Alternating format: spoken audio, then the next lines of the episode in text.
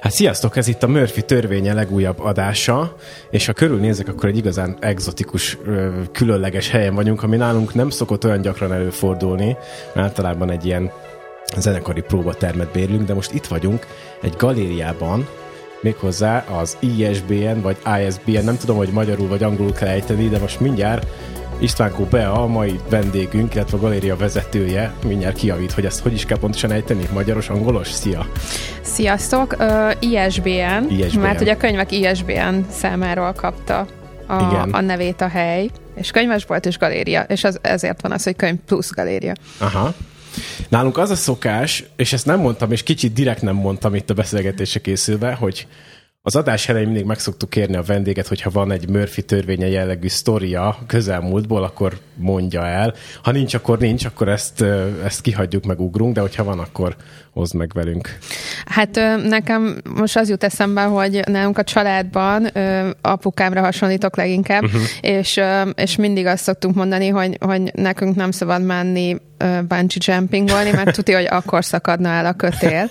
Szóval tényleg, ami elromolhat, az el is romlik, és hogy, hogy ilyen sztorik azok rendszeresen vannak, hogy mind, mindig a legrosszabbkor történik, minden egyszerre, Igen. és tehát, hogy, hogy ez, ez rendszeresen előfordul, de most konkrétan nem tudok ennél konkrétabbat de mondani. akkor nem is próbáltad még a bungee jumpingot egyáltalán? Nem, és nem is fogom, mert tuti elszakadna. Csak nem. Jó, hát akkor térjünk rá arra, hogy tulajdonképpen uh, hol vagyunk és miért vagyunk itt. Ugye a, a te galériádban ülünk most, galéria és uh, könyvesbolt. És mielőtt arról beszélünk, hogy hogy is működik egy galéria és könyvesbolt, mert engem ez nagyon-nagyon érdekel, beszéljünk egy picit rólad először, hogy mi a háttered, honnan jöttél, miért, miért ebbe az irányba kerültél, mit tanultál, és egyáltalán a saját galéria és könyvesbolt létrehozásának ötlete az honnan jött neked? Uh-huh. Um, ugye az ISBN ez egy kortárs művészeti szakkönyvesbolt, és mellette egy képzőművészeti galéria, és a képzőművészeti területtel való foglalkozás az nekem sem egy új keletű ö, dolog, mert az érettségi után is a, az eltére mentem művtöri szakot ö, végeztem először, és azt aztán pedig a tanulmányaimat a Képzőművészeti Egyetemen folytattam, képzőművészet elmélet BL szakon először, és ez akkor indult, amikor én az legelső évfolyamban voltam 2009-ben, uh-huh és uh, aztán ez folytatódott egy mesterképzéssel ugyanúgy a képzőn, ez kortás művészetelméleti és kurátori ismeretek mesterképzés volt.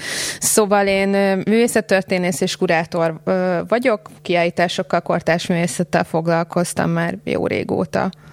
Akkor nagyon, úgy hangzik, hogy te nagyon tudtad már a gimmi vége fele, hogy mit szeretnél csinálni. Um, nem annyira egyébként. uh, rajz, rajzszakkörökbe jártam, Aha. meg művészeti általános iskolába jártam, tehát hogy az, hogy valami a vizuális kultúrával kapcsolatban, az igen. De egyébként alkotóművészeti uh, uh, irányból közelítettem, és amúgy ez egy ilyen running joke a kurátorok között, hogy, hogy azok lesznek kurátorok, meg művészetközvetítők, akik nem elég tehetségesek művésznek. És nálam pont ugyanez volt, hogy még felvételiztem is egyébként egyébként a képzőre is, Aha. de már a felvételén sem tovább jutottam a, abba a részbe, ahol már ott be kell menni, és ott kell a helyszínen rajzolni, második fordulóba, de már ott nem éreztem jól magam alkotóként ebben a közegben. Úgyhogy az első nap után hazamentem, és akkor megcseréltem a sorrendet, a jelentkezési Aha. sorrendet, és a művtörit vettem előre. De ez, hogy az elmélet és a gyakorlat között így nagyon sokáig lavíroztam, és aztán letettem a voksomat, hogy inkább ez a művészet közvetítő elméleti vonal, ami, ami nekem jobban fekszik. És tényleg, tényleg megy ez a vicc, hogy igen. Hogy, hogy aki, aki nem lesz művész, az inkább ilyen művészet közvetítő lesz, meg, meg tanár, meg nem tudom. Igen, de egyébként... Tudom, ez... bocsánat, Woody Allen is megmondta, hogy aki nem ért hozzá tanítja, Igen. de én ebben nem, ezzel nem szoktam egyet érteni általában, mert tök Igen. tehetségesek a tanárok, meg hát ők abban jók, hogy tanít, tanak, és az is egy képesség. Igen, szóval ez, ehhez hozzátartozik az is, hogy nagyon kevesen tudják, hogy mi az, hogy kurátor, ezt tegyük tisztába, ezt a fogalmat akkor, jó? És tulajdonképpen én is a művtöri szaknak kb. a második felére ö, ö, lettem azzal tisztában, hogy van egy olyan szakma, ö, a, ami egy elméleti szakma alapvetően, és olyan, olyan embereket értünk ez alatt, akik elsősorban kiállítások megszervezésével, kommunikációjával, a koncepció összerakásával, kiadványok szerkesztésével, uh-huh. írásával, tehát a, a, a kortás mészet közvetítéséhez szükséges apró cseprő dolgokkal foglalkoznak. Uh-huh ez a kortárs művészeti kurátor. Természetesen a kurátor szónak van egy másik jelentése, az alapítványok kuratóriumában Igen. ülő kurá, kuratóriumi tagok, ők is kurátorok, de hogy a múzeumi meg a kortárs művészeti kurátor az, az ezt takarja. Ha már ebbe az irányba mentünk el itt az elején, akkor, akkor még egy picit itt ássunk bele, és hogyha jól értem, akkor nagyjából egy, egy kurátornak azért egyensúlyoznia kell a között, hogy ugye érti a művészeti hátteret, meg képben van a művészeti háttér mindenféle dolgaival, meg ez egyfajta ilyen rendezvényszervezés is picit, nem? Mm, abszolút, igen. Hogy, hogy, így, hogy így mik a legnagyobb kihívások így a kettő közt egyensúlyozva? Mm, hát a kurátor a, a mű, az alkotóművészeti területen kicsit olyan, mint a filmeknél a producer meg a rendező egybe, uh-huh. egybe mosva. És nyilván ki, sokkal kisebb produktumokról beszélünk, mint egy nagy játékfilm, de ettől függetlenül egy kiállítás megszervezéséhez is számos erőforrásra van szükség. Ott, ott kezdődik, hogy, hogy az ember kitalálja azt, hogy mondjuk egy csoportos kiállítás esetében mi a koncepció, mi az az üzenet, amit el szeretne juttatni a közönséghez, mi legyen a téma, milyen művészeket hív meg, uh-huh. és akkor onnantól pedig úgy megy tovább, hogy hogy kerülnek azok a munkák oda, a, arra a kiállítóhelyre, hogy kerülnek fel aztán a falra, és aztán persze a legfontosabb az, hogy hogy mennek el oda emberek, és hogy, hogy nézik meg ezeket a műveket, és célba ér az az üzenet, amit a, a művész a műveivel szeretett volna megfogalmazni, és a kurátor pedig a kiállítás egészével. Szóval ez egy, ez egy elég fontos dolog, és hát sajnos a, a kortás képzőművészetnek elég pici a láthatósága, uh-huh. Nem csak nálunk egyébként, Ezt hanem... akartam kérdezni, hogy ez Magyarország specifikus, vagy egy külföldön is ez van? Nálunk talán még egy picit rosszabb a helyzet, mint mondjuk Nyugat-Európában, vagy Észak-Amerikában. Uh-huh pont ezért, mert a vizuális kultúra oktatás tudjuk, hogy milyen minőségű a... Hú, egyébként igen, szóval... Az általános iskolában, meg a középiskolában. Szóval inkább meg, megutáltatják a, a gyerekekkel a múzeumban járást. Nagyon vannak ezügyben, ha, ha megengedett, hogy ilyen személyes megjegyzést tegyek. Tényleg furcsa volt, és, és voltak feladatok, most vizuális kultúra alatt nyilván van rajzórát értek én így elsősorban, bár nem feltétlenül ebből áll, ugye? Hát és sajnos azt is, tartanak csak. Igen, és nálunk is részben a gimiben állt ugye művészettörténetből például, és voltak egyébként érdekes részei, tehát hogy meg a rajz, kiadott rajzfeladatok közt is voltak olyanok, amiket tök jó élmény volt megcsinálni, de valahogy tényleg mindig az volt, hogy na jó, akkor beülünk rajzórára, mert az olyan, olyan nyugis, és, és, és voltak, és mindig házinak adták a rajzokat, hogy ó, uh-huh. kicsit művtöri volt, és akkor menjünk haza, és rajzoljuk meg, és majd bemutatjuk órán. Hát mindenhol egészen furcsa hibrid, hibridek jelennek meg az oktatásban, meg, meg az is jellemző, hogyha ha nem tudom, van mondjuk rajz és vizuális kultúra a felső tagozatban, vagy érettségihez közeledve, akkor inkább tartsunk még egy töri órát helyette, mert le vagyunk maradva az anyagban, meg nem tudom. Tehát, hogy mindig van. nagyon hátra sorolódik. Igen. Holott egyébként, hogyha belegondolunk, egy, egy ö, döntő, túlnyomó rész vizuális világ vesz minket körbe. Uh-huh. Tehát az, hogy a, a kortás vizuális jelekhez tudjunk valahogy viszonyulni, viszonyulni, legyen jó ízlésünk, legyen saját ízlésünk, merjünk, merjük felvállalni azt az ízlést, az tök fontos lenne.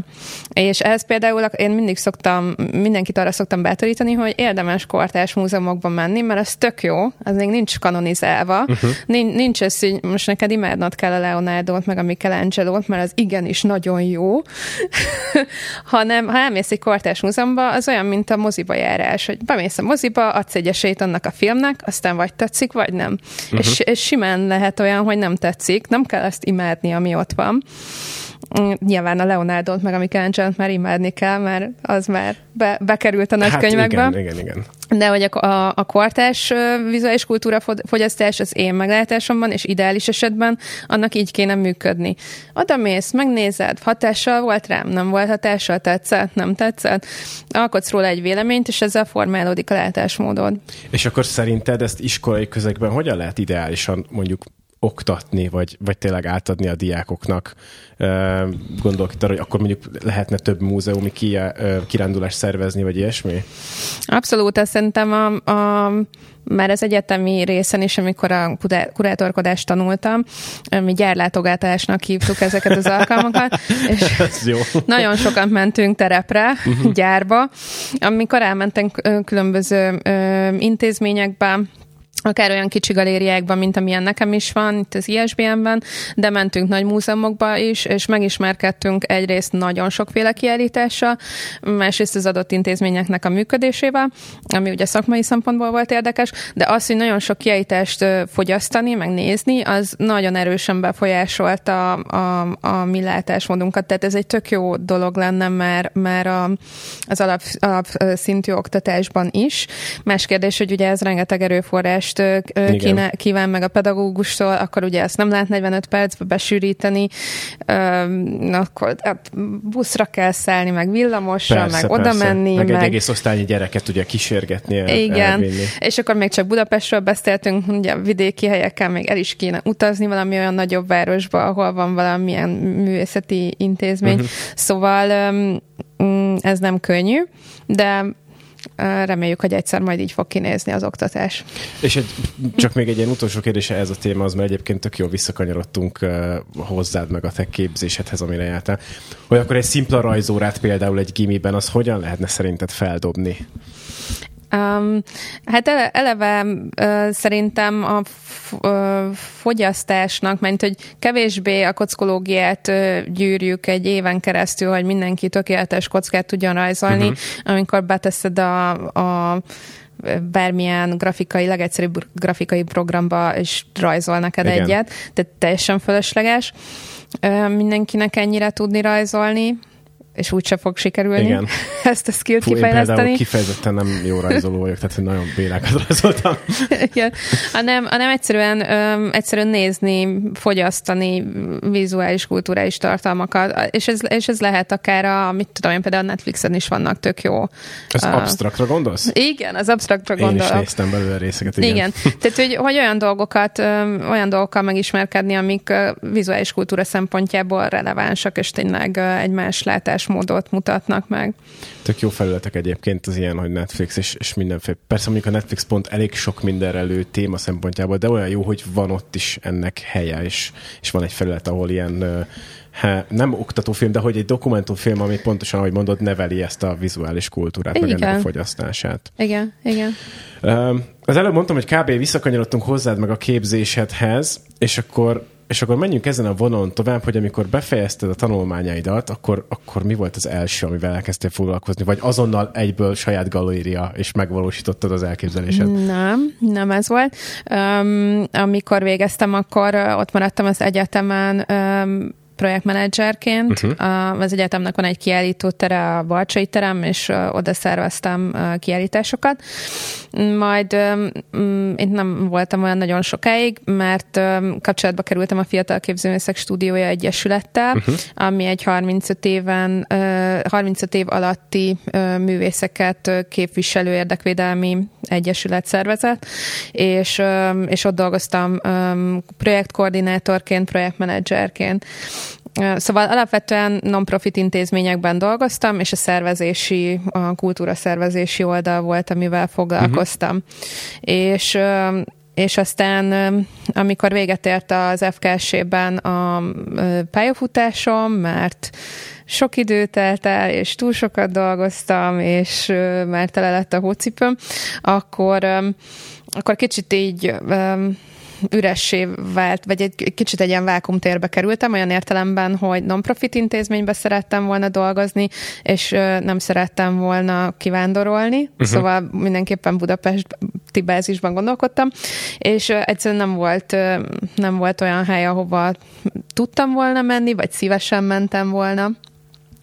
És egyébként a fejemben mindig az volt, hogy majd valamikor egyszer tudom, 40 évesen, 50 évesen, majd megnyitom a saját, ö, saját kis helyemet itt Budapesten, és akkor az egy ilyen szuper jó hely mhm. lesz. Uh-huh. Szóval ez mindig volt egy ilyen vágyálom, de mivel ez a vákum helyzet előállt, ezért ö, vettem egy nagy levegőt, és akkor belevágtam a, a saját projektembe, egy kicsit fiatalabban, mint gondoltam. Akkor múltam 30, amikor kezdtem. De ez egyébként jó, mert így sokkal több időt van ezzel foglalkozni. Tehát nem kell, nem kell megvárni, hogy ez, nem tudom, majd 50 éves korodra akkor igen. végre megnyitod a sajátot, hanem akkor így minél hamarabb kezdve, minél több időt tudsz vele foglalkozni. Igen, igen, csak tudod, arra gondoltam, hogy majd tök jó helyeken fogok dolgozni, ahonnan el, ellesek minden Aha. tudnivalót, és akkor nem a saját káromon kell ezeket megtanulni a saját Ú, helyen. Igen, igen, igen, igen, igen. Bár azt mondják, hogy azért annak meg elég nagy az értéke, az ember a saját, nem tudom, tapasztalatából táplálkozik. De ja, biztos sok buktatója, meg sok fejfájós esté volt itt Igen, a... igen. Hát ez a tanulópénz, amit meg kell, meg kell mindenkinek fizetni.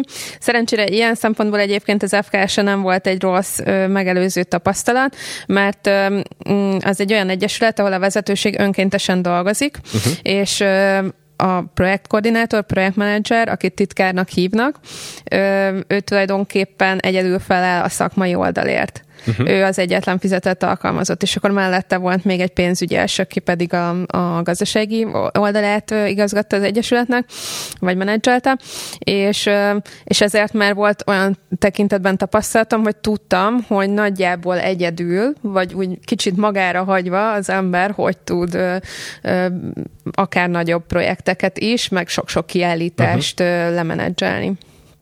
Az előbb azon akadt meg a fülem, két dolgon akadt meg a fülem. Az egyik az az, hogy nem szerettél volna, vagy hát kifejezetten non-profit közegbe szerettél volna dolgozni, hogy egyrészt, hogy a, miért, miért a profit közektől, vagy Ó, a én nem óckodom a profitól egyáltalán. nem úgy, hanem a, de a profitorientált, vagy a piaci közektől, hogy, hogy hát a miért óckodsz, illetve a másik, hogy hogy egy ilyen művészeti köröknek, vagy művészeti körökben mi az, ami tipikusan, és ezt most tényleg kicsit ilyen laikusként kérdezem, mert hogy nem annyira ismerem ezeket a közegeket, hogy mi az, ami tipikusan ilyen profit orientáltan működik? Mm.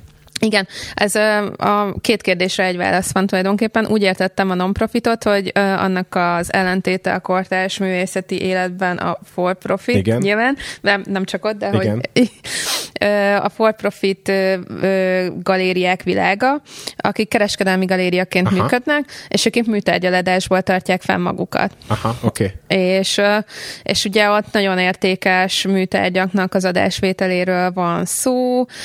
Ez egy nagyon nagyon körben font, nagy, nagyon sok szaktudás, nagyon jó diplomáciai érzéket megkövetelő szakma. Legfőképpen Magyarországon, ahol nagyon szűk azoknak a köre, akik magángyűjtők, uh-huh. vagy olyan tehetős emberek, akik rendszeresen vásárolnak több száz vagy milliós Igen. nagyságrendű műtárgyakat. Tehát ö, ö, az nagyon nehéz arra a piacra belépni és, és nekem nem is volt benne tapasztalatom. Tehát én olyan kiállításokat szerettem volna továbbra is csinálni, amik nem műtárgyaladás uh-huh. céljából valósulnak meg, hanem kicsit ilyen játszótérszerű kiállítások, sokszor efemerek a, a, az installációk, amiket például itt bemutatunk, ami azt jelenti, hogy mondjuk telehordja egy művész vasúti kővel a galériateret, és megvilágítja, és kitesz há- három-négy ilyen kis korhat faágat, és akkor ez az installáció, és amikor vége van a kiállításnak, akkor ezt mind elviszi, és nem marad belőle semmi. Tehát magyarán nem eladható, Igen. falra tehető műtárgyakkal szerettem volna foglalkozni, hanem inkább ez a játékos, kevésbé piacosítható vonal, ami engem érdekelt a kiállítások tekintetében.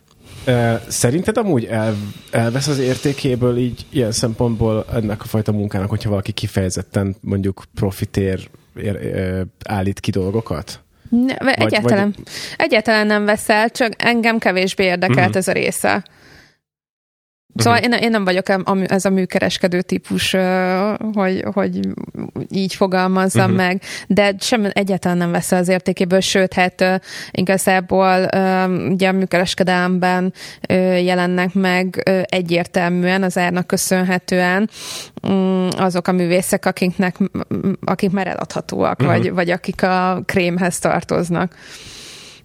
A másik dolog, ami megakadt előbb a film, az az, hogy nem akartál külföldre menni, Ez egy nagyon, hogy mondjam, egy elég kényes téma azért manapság, hogy, hogy ki, főleg az olyan, és tényleg a, a művészet az egy kifejezetten ilyen ilyen közeg lehet, de akár, hogyha, hogyha ilyen értelmiségi körökbe gondolkodok más, más művészeti ágazatokban, vagy, vagy úgy egyáltalán a, aki, aki tanul és tud, hogyan tud érvényesülni Magyarországon, hogy, hogy mégis mi volt a neked a maradás mellett bíró erő, vagy maradás mellett tartó érv. Ezt úgy is kérdezem, hogy én egyébként éltem külföldön hosszabb ideig, és, és azért hát nagyon sok mindent van, ami ide húzott engem is haza, és azért végül itthon is vagyok, meg haza is jöttem. Csak kíváncsiak a te személyes látásmódodra ebből a szempontból. Ezek teljesen érzelmi ö, okok voltak. Ö, nevezhetjük hazaszeretetnek, vagy uh-huh. lokálpatriotizmusnak. Uh-huh. Egyszerűen az, hogy nagyon-nagyon szeretem Budapestet, egy rettenetesen élhető városnak tartom, ahol, ahol jó, jó élni. Ö, ezt semmiképpen nem szerettem volna elengedni. Ö, közeli kapcsolatban vagyok a, a szüleimmel, akik uh, itt élnek Budapest mellett, tőlük se szerettem volna távol lenni. Um, baráti kör. Hát igen, ez az, ami, igen, ez az, ami az embert meg hazahúzza külföldről pontosan. Igen, meg um, szakmailag talán annyi volt a racionalitás benne, hogy um, az egyetemi évek alatt nagyon sok kapcsolatra tettem szert. Um, én egy olyan családból jövök, ahol senki nem foglalkozik um, kortárs képzőművészettel, szóval uh-huh. ezt teljesen fel kell kellett építeni azt, hogy legyenek ismerőseim, idősebbek is, művészek is, tám- olyanok, akik szakmailag támogatnak, vagy segítenek, hogy, hogy a nevemet is elkezdjék Igen. ismerni szakmán belül, és ebben nagyon sok évet beletettem, és úgy gondoltam, hogy ha ezt külföldön előről kell kezdeni, az iszonyatosan sok időbe fog telni. Amúgy meg Budapest tök jó, és szeretnék itt maradni, és szeretnék valamit itt hozzátenni ehhez a csekély láthatóságú területhez. Egyébként ez nagyon becsülendő nézőpont, mert tényleg akik, akik meg itthon vannak, sok, sokan vagyunk, vagy vannak így ezzel, hogy igenis szeretnének itt valamit hozzátenni, itt valamilyen értéket létrehozni, és, és próbálni kitűnni abból, ami, ami itthon van. Um, Még az is, hogy csak én hozzáteszem, hogy az is fontos volt, hogy, hogy ezt amúgy menedzsment szempontból is szerettem volna mindenképpen megpróbálni, hogy tudok-e létrehozni egy olyan helyet, ami teljesen független mindentől, akár a kultúrpolitikai változásoktól, uh-huh. akár mondjuk a pályázati lehetőségektől, és önfenntartó módon tud működni, teljesen magánfinanszírozásban, úgy, hogy abból a bevételből tartja fenn magát, amit meg, megtermel. Tehát, hogy ez engem érdekelt, ez a probléma intézményrendszeri szempontból is, hogy lehet-e olyan non-profit, azaz nem műtárgyaladásból élő galériateret fenntartani, hogy legyen mellette egy for-profit, azaz kereskedelmi tevékenység, ami finanszírozza a mindennapi működést, és akkor ez az egész így tud, tud mindentől függetlenül, mint egy ilyen kis sziget létezni. Hát és ahogy nézek körbe, ez meg is valósult, mert ugye egyrészt van egy galéria itt mögöttem a, a pincében, Igen. másrészt ugye itt ülünk fönn a könyvesbolt részen. Igen, igen, ez volt, ez volt a koncepció, ez a két lábvonállás, amit az előbb mondtam, és az is a fejemben meg volt, hogy nem szeretném vendéglátós tevékenységgel kombinálni, uh-huh. hanem valamilyen más kiskereskedelmi tevékenységet szeretnék hozzá.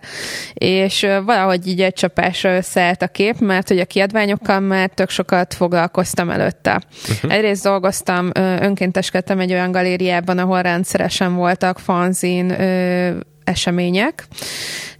Másrészt pedig a, az említett FKS-ében, ott pedig szerveztem pop-up könyvásárokat, ilyen egynapos, meg párhetes könyvásárokat az Egyesületnek a régi kiadványaiból, mert ez egy olyan egyesület, ami az 50-es évek óta létezik, és azóta a raktárban földgyűlt. Igen, iszonyatosan sok kiadvány, amik így hegyekben álltak, minket csak zavartak, folyton útba voltak, de közben alig volt pénz az Egyesületnek, és akkor abból én csináltam ilyen vásárokat, és azoknak elég pozitív volt a fogadtatása. Csak egyszer csak jött ez az isteni szikra, hogy úristen, de hát könyves volt, hogy nincs, hogy nincs kortársművészeti könyves volt Budapesten, és hogy egyébként is, amikor meg külföldön jártam, akkor én mindig elmentem ezekre uh-huh. a helyekre, meg a múzeum látogatások során is, mert a vége felé alig tudtam koncentrálni a, a kiállításra, mert nem sokára megérkezünk a shopba, és, és akkor lehet nézelődni. nézelődni, csodálatos könyveket lapozgatni. Egyébként tényleg az van, hogyha belegondolok nekem a saját múzeumi vagy kiállítási élményemre, hogy hogy a végén persze nyilván a sok hülye szuvenír mellett egyébként tényleg vannak olyan dolgok, amiket mondjuk nem láttam. Speciál egy dolog ugrott be, most pont nem olyan rég voltam a Magyar Zeneházába uh-huh. kiállításon, ott a, megy most két kiállítás is, egy ilyen általános zene, és már nem is tudom, mi, mi a neve, de megy egy ilyen magyar popzene a, a kommunizmus. Az elgétés. Na, azon voltam, Igen. és annak is a végén olyan jó könyvek vannak a shopban egyébként, amiket nem is láttam sehol könyvesboltban.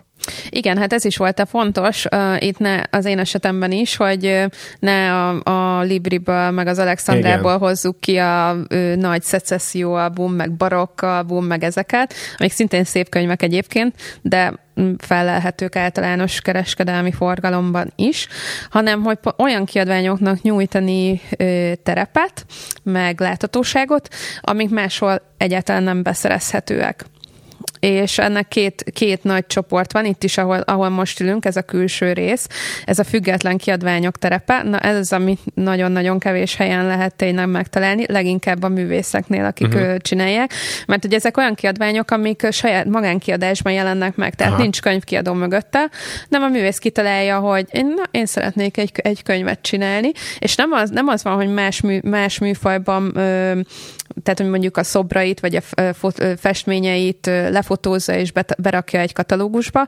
hanem hogy egy, egy könyvet szeretne csinálni, aminek a, az elsődleges médiuma az, hogy ő uh-huh. könyv mi voltában létezik. Tehát tulajdonképpen kicsit félúton van a műtárgy meg a, a klasszikus igen, könyv, könyv igen, között igen. a dolog. Tehát ez a független kiadványok terepe, ezeket ö, ö, tényleg nagyon nehéz megtalálni máshol, és a belső térben pedig az inkább, az inkább egy ilyen kortárs művészeti szakkönyves bolt, ahol múzeumi katalógusok, galériák kiadványai, monográfiák, amik ugye egy művésznek az életművéről, vagy egy művészcsoportról szóló összefoglaló kiadványok vannak. Ezeket sem olyan nagyon könnyű megtalálni, mert ezekkel meg az van, hogy általában nem könyvkiadó ö, intézmények adják ki, hanem mondjuk egy múzeum, vagy egy uh-huh. galéria. És akkor abba, az adott múzeumban, az adott galériában meg tudod találni, de ö, könyvterjesztő hálózatban nem kerül be és nekem az is fontos volt, hogy ezeket egy helyre összegyűjtsem. Tehát például ö, itt vannak a Debreceni Modemnek a kiállítási katalógusai. Nyilvánvaló, hogy Debrecenben, a Modemben elmész, és meg tudod őket venni, de nem biztos, hogy egy könyvért elmész Debrecenbe. Persze. És ö, nálunk pedig megtalálhatók ezek a könyvek is. Mennyire nehéz neked ö, összeszedni tényleg mindenhonnan ezeket a kiadványokat, meg könyveket? Ez mennyi munkát jelent? Az, az jelenti a munkának a nagy részét. Érdekes egyébként, hogy az elején 400 féle könyvvel kezdtem, ennyi volt a, az induló boltnak a teljes de hát az is, az is hirtelen így soknak hangzik azért 400 könyv. Igen, de most már ö, 5000 fölött wow. jár a leltári számozás. Wow. Természetesen Opa. vannak, amik elfogytak korábban, de, de azt tudom mondani, hogy 4000 féle könyv azért, uh-huh. ö, azért így felelhető a, a boltban. Ebben természetesen vannak, ö, tudom, négy oldalas ö, poszterszerű Igen. kiadványok is, meg képeslapok is vannak, de ö, a sokféleség az, a, az tagadhatatlan, illetve egyáltalán nem gondoltam az elején, hogy ennyi, ennyi létezik. Aha ami azt jelenti, vagy számomra az bizonyítja, hogy én, aki akkor már kb. tíz éve foglalkoztam kortárs művészettel, én sem tudtam ezeknek uh-huh. a mhm. kiadványoknak a létezéséről. Tehát viszonylag láthatatlan területet sikerült ezzel feltárni. Az fontos egyébként elmondani, hogy vannak olyan üzletek még a városban, ahol bizonyos szeleteket ö, meg lehet találni ezekből a könyvekből. Tehát például a designboltokban fanzinok ö, elő szoktak fordulni, vagy az írókboltjában a, a nagy múzeumok, ö, ö, művészetelmélettel foglalkozó kiadók a, az írókboltjába is beviszik a cuccikat, az egy, az egy más, uh-huh. másik szelet. Vagy például vannak a múzeumoknak a múzeum shopjai, ahol szintén saját kiadványok, meg egy-két művészeti kiadvány felelhető Mm, ami az újdonság volt az ISBN szempontjából, az az, hogy, hogy ennek a, a művészeti kiadványkészítésnek a sokféleségét próbálja egy helyen bemutatni. Van még ilyen Budapesten egyébként, vagy nagyon, vagy ti egyedülállóak vagytok ilyen szempontból? Uh, a sokféleség tekintetében egyedülállóak vagyunk. Uh, ahol még lehet művészeti kiadványokkal találkozni, az a, a Klauzál 13 könyves volt, uh-huh. uh, ami a Vince kiadónak a könyves voltja a Klauzál téren. Uh, ők viszont nem csak kortással foglalkoznak, hanem ö, egy szélesebb ö, merítés van művészet történetileg. De műfaj tekintetében ők például nem foglalkoznak művészkönyvvel, fanzinnal, tehát ezekkel a self-published, saját uh-huh. kiadásban megjelent ö, ö, könyvekkel, Ez akkor mondhatjuk, hogy nagyjából ez az egyetlen hely a városban, ahol minden van e tekintetben. hát a minden az sajnos is... Uh, majdnem minden.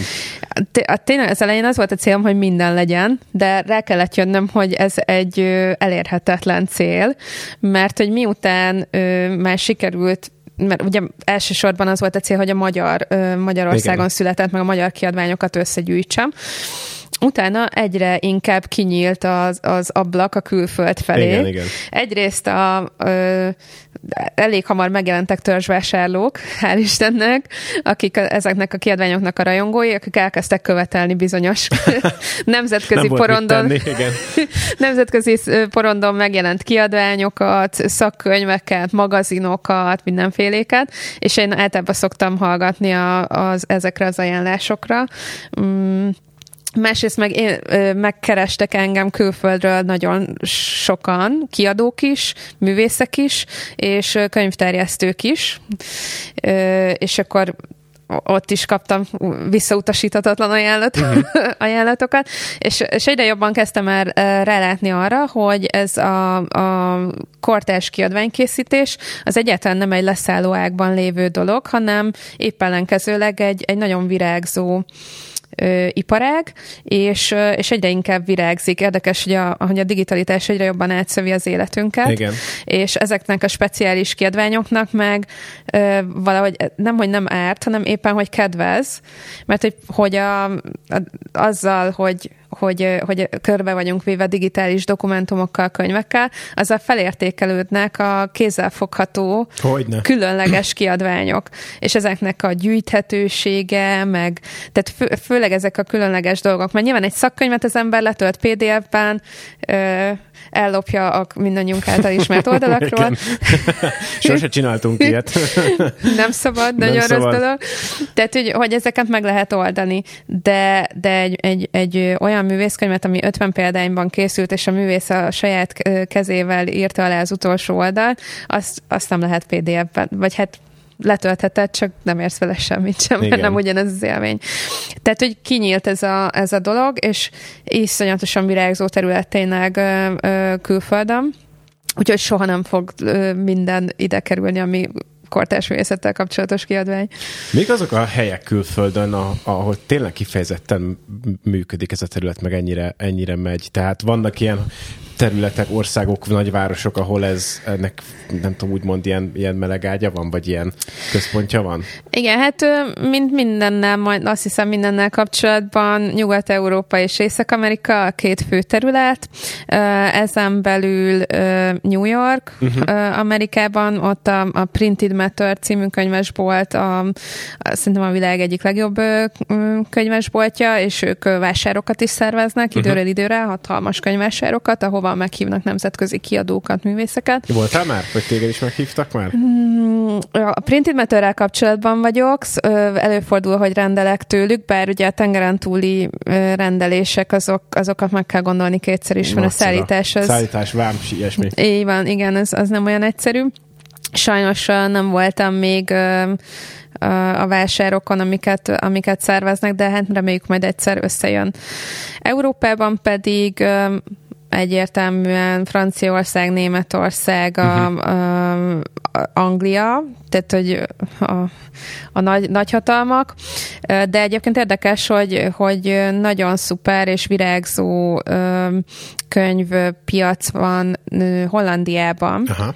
ahol egyébként nem csak Amsterdamban, hanem Rotterdamban, de még az olyan kisvárosokban is, mint Eindhoven, iszonyatosan jó kiadók működnek. Tehát nekem a kedvenc kiadóim azok szinte, szinte mind holland kiadó.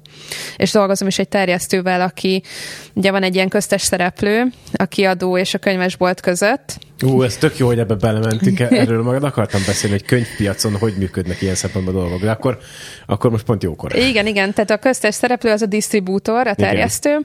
aki tulajdonképpen a, saját szakterületről előkúrálja az anyagot, vagyis, vagyis összeszedi azokat a kiadványokat, kisebb kiadóktól is akár, vagy, vagy akár egyéni alkotóktól is, amik szerinte jók, fontosak, szépek, uh-huh ezeket csoportosítja, kategóriákba rendezi. Tehát tulajdonképpen megspórolja nekem azt a munkát, hogy napokig, meg hetekig kelljen túrnom a, holland internetet, uh-huh. hogy megtaláljam azokat a kiadókat, amik nekem szimpatikus kiadványokat árulnak. És akkor a disztribútorral vagyok kapcsolatban, van egy, van egy webshopjuk, ahova belépek a saját felhasználó nevemmel, összeállítok egy csomagot, és akkor ők összeszedik nekem, és két-három nagy DHL-es dobozban megérkezik az aktuális könyv, könyvszállítvány, attól függ, hogy milyen mélyen szeretnék a zsebembe nyúlni. Hát ember keze hajlamos elszaladni, gondolom, hogyha olyan dolgot vesz, amit nagyon szeret, meg érdekli. Hát és képzeld el, hogy én kedvezménnyel vásárolok, mert Aha. ugye nekem nagykereskedői áron adják ezeket a kiadványokat, és én magam is nagyon szeretem ezeket a könyveket. És képzeld el, amikor ott van mindenre 30-40 százalék mhm. kedvezményed van folyton. nem, nem olyan könnyű visszafogni magad. Igen. A, azt még tedd nekem léci tisztába, hogy mert én egy picit a, a zeneipar, meg a zenepiacot ismerem ilyen, ilyen szereplők szempontjából, hogy ugye mondtad, hogy szerző, disztribútor, te, mint könyvesbolt, a, a kiadó az hol van a könyveknél ebben a, ebben a háromszög, négyszög, ötszögben? Hát a kiadó ö, ott van, mint a, mint a szerző. Tehát, hogy a, a szerző vagy kiadón keresztül adja ki a könyvét, Aha. vagy pedig magánkiadásban. Tehát a disztribútor már, mint tehát a kiadónak a termékét is terjesztő szereplő van jelen. Így okay, van, jó. igen, igen, igen. És azt, azt tudja a disztribútor, azért jó a kiadónak, mert a disztribútoroknak nemzetközi hálózata van. Uh-huh. Sokszor, e, főleg ugye ez egy pici terület, tehát itt a disztribútoroknak globális hálózata van, és akkor a, nem, a, nem a kiadónak közvetlen kell megkeresnie a, a, az Ausztrál könyvesboltot, uh-huh. hanem csak a disztribútorhoz beadja a könyveit, és a disztribútor intézi az rendelést, a szemlezést, a vámolást, a doboz összeállítását, minden. Uh-huh. Jó, jó. Beszéljünk akkor egy, egy picit visszaugorva az időben, hogyha felidézed azt a, az első napot, amikor megnyitott a galéria, uh-huh. az ISBN, meg a könyvesbolt ugye egy együtt, mi volt a fejedben, hogy, hogy hova fog ez eljutni, kinővi, hova növe, nőheti ki magát? Hát egyáltalán nem ez volt a fejemben. Hát az első, első napra egyébként pontosan emlékszem, iszonyatosan kemény felújításon voltunk akkor uh-huh. túl. Ráadásul ö, egy olyan felújításon, aminek a, a vége az szuper roham tempóban történt. Ugyanis a nyitás ez 2017 decemberének ö, első napjaiban volt, talán uh-huh. tizedike körül, és ö, én amúgy januárban szerettem volna nyitni. Viszont az előző munkájám az FKS megkeresett, hogy szeretnének kiadványvásárt csinálni, mert hogy amit én, én ott elkezdtem, karácsonyi kiadványvásárt, ezt szeretnék folytatni. És mondtam, hogy jó, csak tök jó, de nekem, hogy most lesz egy könyvesboltom. És akkor végül is rábeszéltek, hogy akkor itt legyen a kihelyezett kiadványvásár, ilyen mhm. kooperációban uh-huh. tulajdonképpen. De hát, hogy ez, ez karácsonyi kiadványvásár, szóval akkor karácsony előtt ki kéne nyitni. Igen. Úgyhogy le kellett darálni a felújítás végét iszonyat hamar, és szerintem három nappal a, a nyitás előtt még festettünk. Uh-huh és egyáltalán nem volt kiszáradva a helység, ö, alig volt bútor, nem tudom, vannak képeim a, arról az estéről, nyilván a megnyitóról, és olyan üres az egész, az egész olyan, most telezsúfolt könyves hát polcokat. élettel teli egyébként a hely, tényleg most zseniális, nagyon rengeteg könyv van a körben ezek. Igen, de hát töredéke, töredéke volt a, a, a könyveknek. Egyébként nem, nem volt rossz akkor sem a kínálat, csak hát ahhoz képest, ami, ami most van, egészen más volt, és hát teljesen tényleg a, a megnyitó nap vagy estének a felénél érkezett meg a pénztergép, mert azért nem volt időm elmenni, és még apukám hozta a, a pénztergép. Ezek hogy milyen jó sztorik, majd tényleg így mesélni később is, hogy, hogy milyen körülmények közt. De te, teljes káosz volt az első nap, úgyhogy szerintem aznap csak arra gondoltam, hogy túléljem azt a napot, és hogy, hogy ne, ne most jöjjön navellenőr az első napon, amikor még nincs ott a pénztergép. Tényleg. Utólag mindent beütöttem, ezt rekordnak mondom. szóval um, Visszatérve a kérdésnek a komoly részére, szerettem volna, hogy ez működőképes legyen.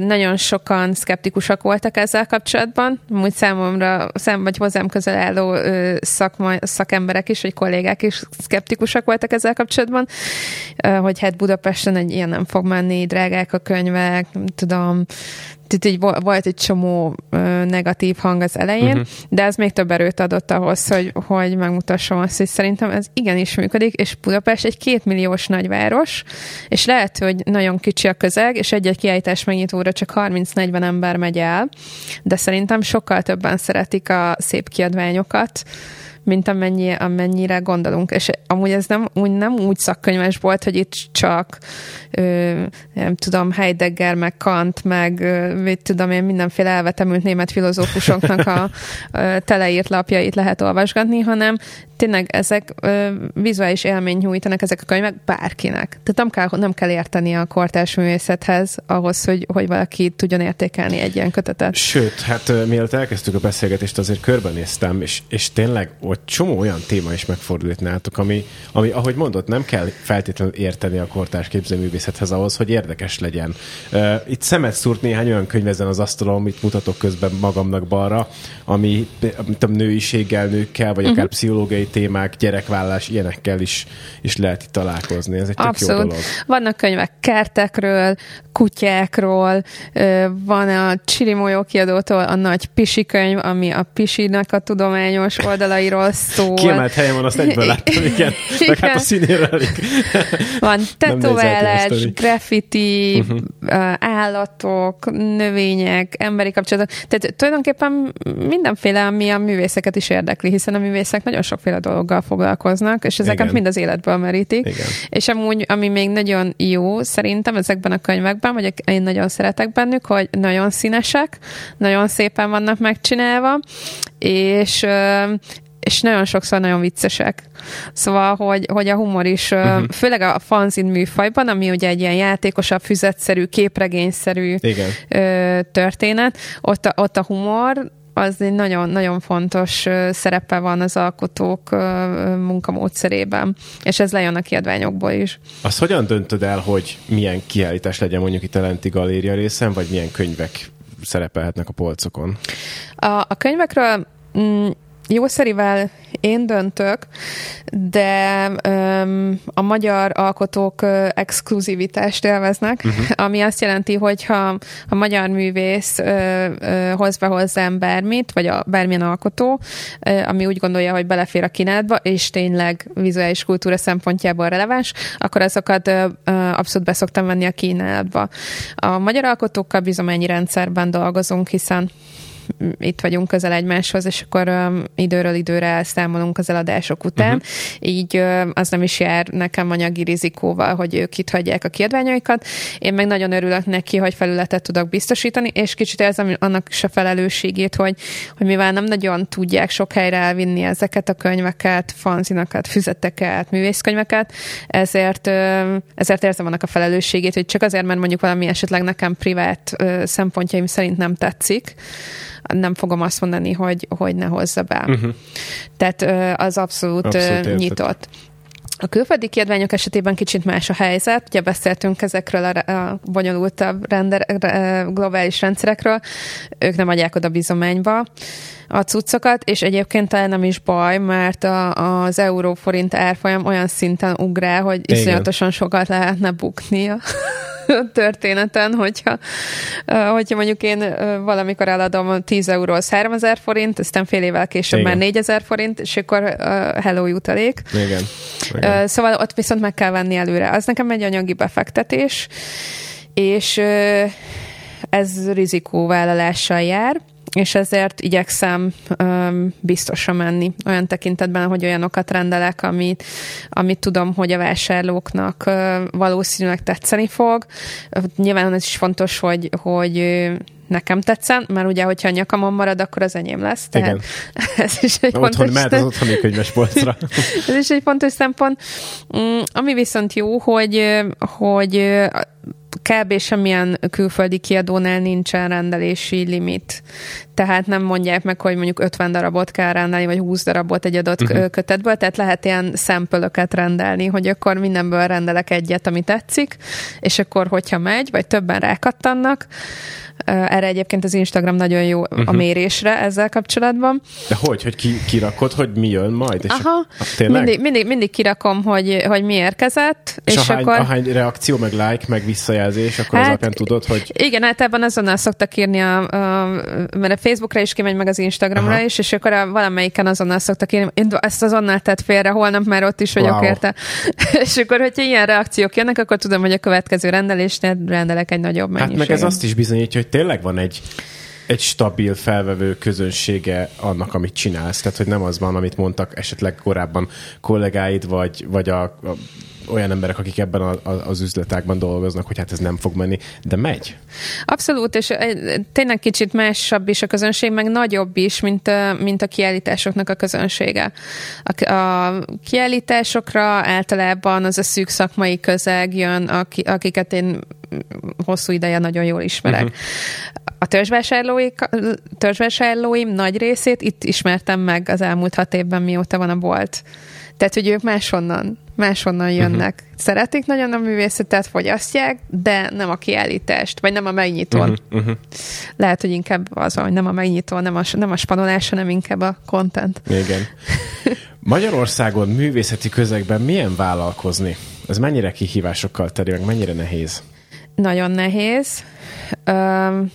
Azért nehéz, mert a, a, szerintem nem csak a, a képzőművészet tekintetében, hanem az egész kulturális területen tök nehéz, mert mm, nagyon másképp nyúlnak az emberek a zsebükbe, hogyha kultúráról van szó. Tehát mondjuk ö, ö, színházjegyre vagy koncertjegyre talán kevésbé sajnálják, mint uh-huh. mondjuk kiállításbelépőre, vagy irodalmi felolvasóestre, vagy komoly zenei koncertre, uh-huh. vagy nem tudom. Tehát, hogy, hát más hogy, műfajok ezek, igen. Igen, de és általánosságban is el tudom mondani, hogy, hogy az is van, hogy, hogy ez, az, ez az első, amiről lemond az ember, hogyha esetleg mondjuk gazdaságilag nehezebb helyzetbe kerül. Tehát mondjuk jön egy Igen. világjárvány, vagy jön egy energiaár növekedés, vagy ilyesmi. Nyilvánvalóan erről le lehet mondani, vagy hát inkább kenyeret vesz az ember, mint színházjegyet. Igen.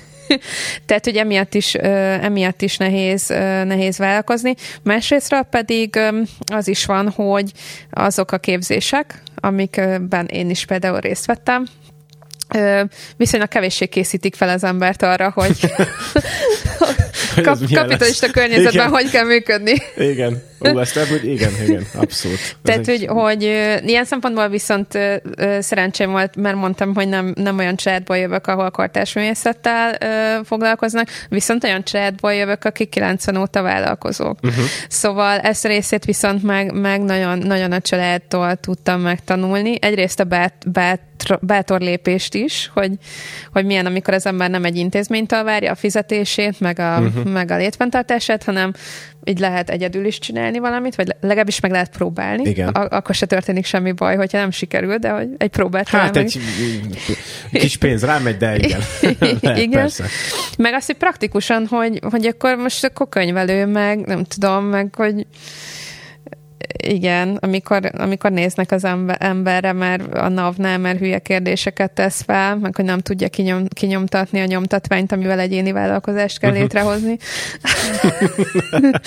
szóval, hogy ezeket meg, ezeket meg saját magának kell az embernek Igen. így kitapasztalni. De akkor, mikor belevágtál, akkor most azon kívül, hogy volt egy jó családi háttered, ahol, ahol ez már 90-es évek óta megy, ahogy mondtad. Más segítséged nem volt, gondolom, meg, meg nem tudtál olyan sokat arról, hogy hogyan is kell vállalkozni.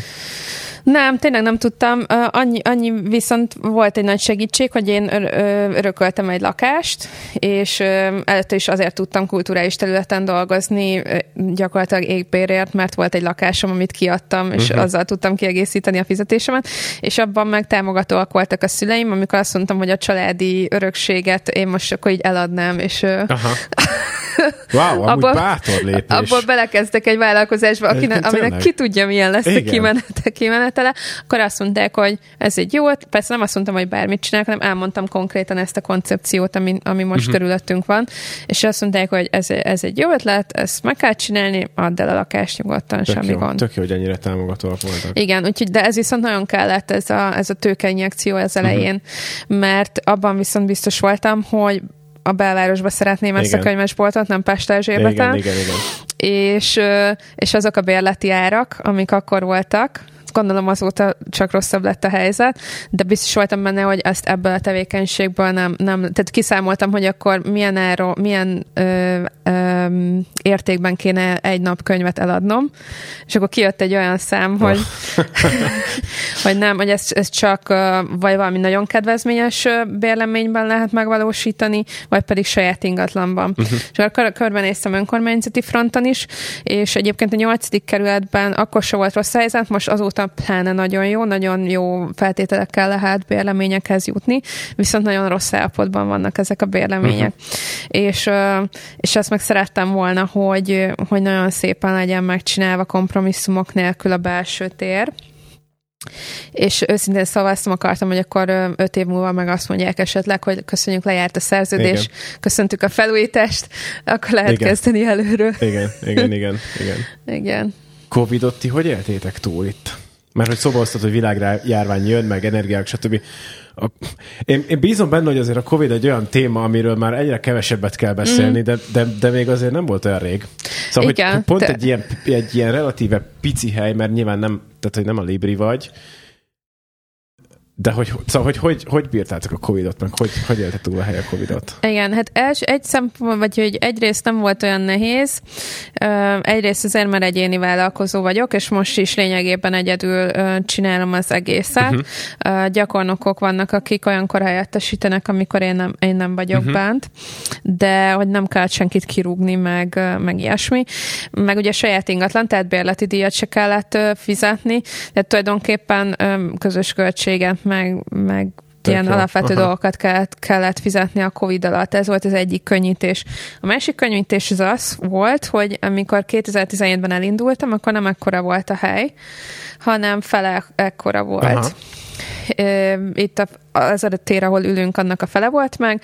A belső tér, ahol a szakkönyvek vannak, az volt a kiállítótér, és ennyi.